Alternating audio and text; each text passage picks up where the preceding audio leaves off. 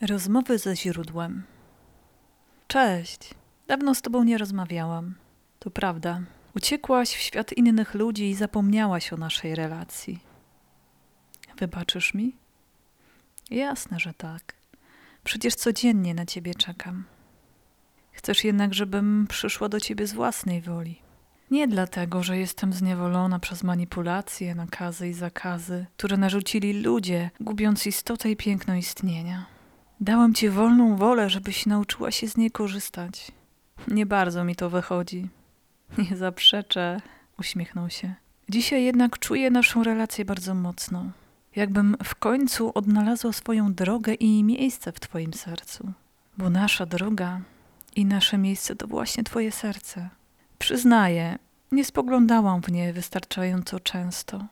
Nie ufałam też, kiedy chciało mnie prowadzić. Dałam sobie wmówić, że to są jakieś zabobony, coś nierzeczywistego. Nie mam do ciebie o to pretensji.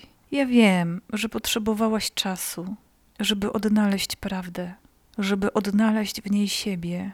Pamiętasz, jak się buntowałam? Kiedy nie chciałam cię odwiedzać w tym budynku zwanym kościołem, do którego cię wsadzili i kazali wielbić? Jakbym był jakimś bożkiem, którego trzeba postawić na ołtarzu i oddawać mu hołd. Pamiętam. Pamiętam dokładnie, co tobie o mnie mówili. I że nie odkryli, kim tak naprawdę jestem. I czym jest moja miłość względem ciebie. Nigdy nie lubiłem, kiedy stawiono mnie na piedestał. Chciano, bym władał gromem i uciskał nieposłuszny lud. By ziemscy przywódcy mieli dzięki temu władzę i pieniądze.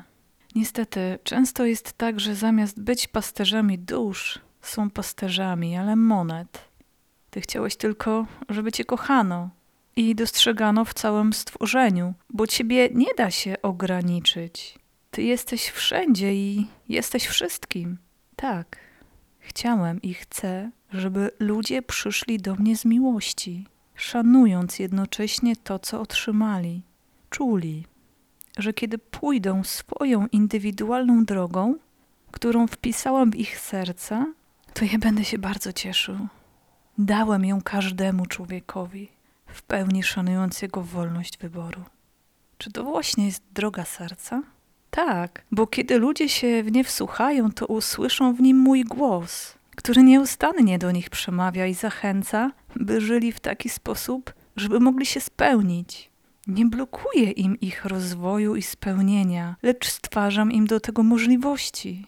Religie bardzo to skomplikowały i zasiały strach w ludzkich sercach, choć powinny wprost zupełnie co innego. Nie możesz im jednak tego narzucić, prawda? Nie możesz tego narzucić także i mnie.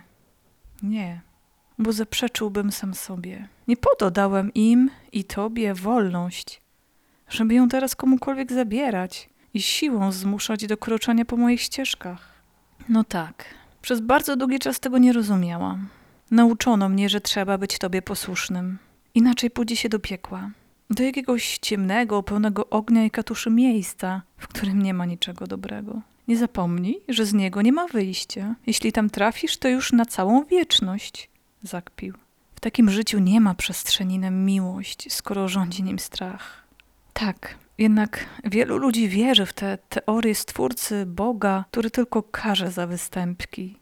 Nie są w stanie przyjąć, że miłość nie osądza, nie ocenia. Ona po prostu jest.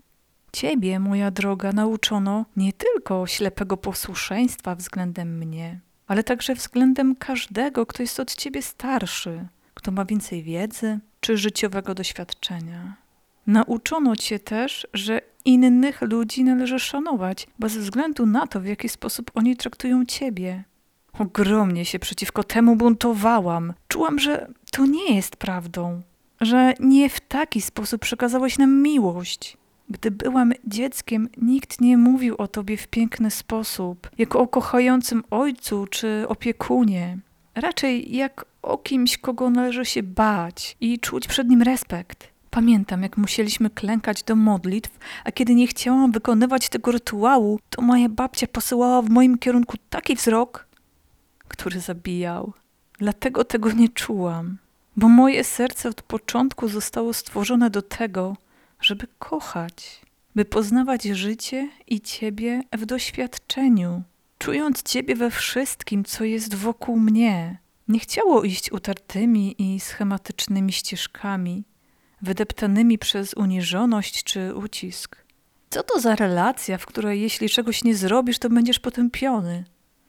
Zresztą, co ja mówię? To jest układ, zwykły handel, a nie żadna relacja. Wiesz, ludzie często ją deformują i patrzą na mnie przez pryzmat swoich zranień.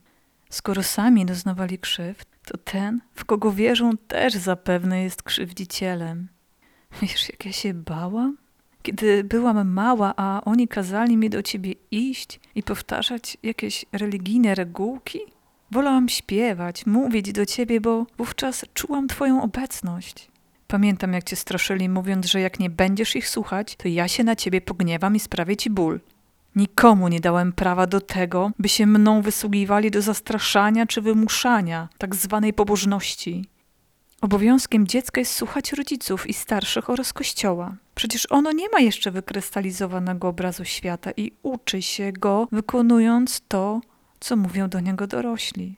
Rolą rodzica i starszych jest wysłuchać dziecka oraz dostrzec jego indywidualne postrzeganie świata. Ono naprawdę jest wyjątkowe. Dzieciom jest do mnie bardzo blisko, bo one po prostu kochają i nie oceniają, nie boją się mnie. To inni wlewają w nie wątpliwości i religijny rygor. Pamiętam, że podczas przygotowań do pierwszej komunii świętej moi koledzy nie potrafili ustawić się równo w rzędzie, więc ksiądz kazał ich bić po kolei pięściami w brzuch. Bałaś się, że ciebie też to może spotkać. Choć od tamtego wydarzenia minęło bardzo wiele lat, ty nadal je pamiętasz i budzi ono twój sprzeciw. Pamiętaj, nikt nie ma prawa ciebie mną straszyć, ani w moje imię podnosić na ciebie ręki. Ten, kto mną straszy, nie wie, jaki naprawdę jestem i tylko używa mnie dla własnych celów. Manipuluje strachem i wiecznym potępieniem. A tam, gdzie ty jesteś, to nie ma strachu. Wielokrotnie tego doświadczyłam. Kiedy łączyła nas relacja pełna miłości i zaufania, to ja się ciebie nie bałam. Czułam jedynie twoją miłość. Choć sam dobrze wiesz, że nasz kontakt to tak naprawdę ciągłe rozstania i powroty niczym w jakimś serialowym tasiemcu.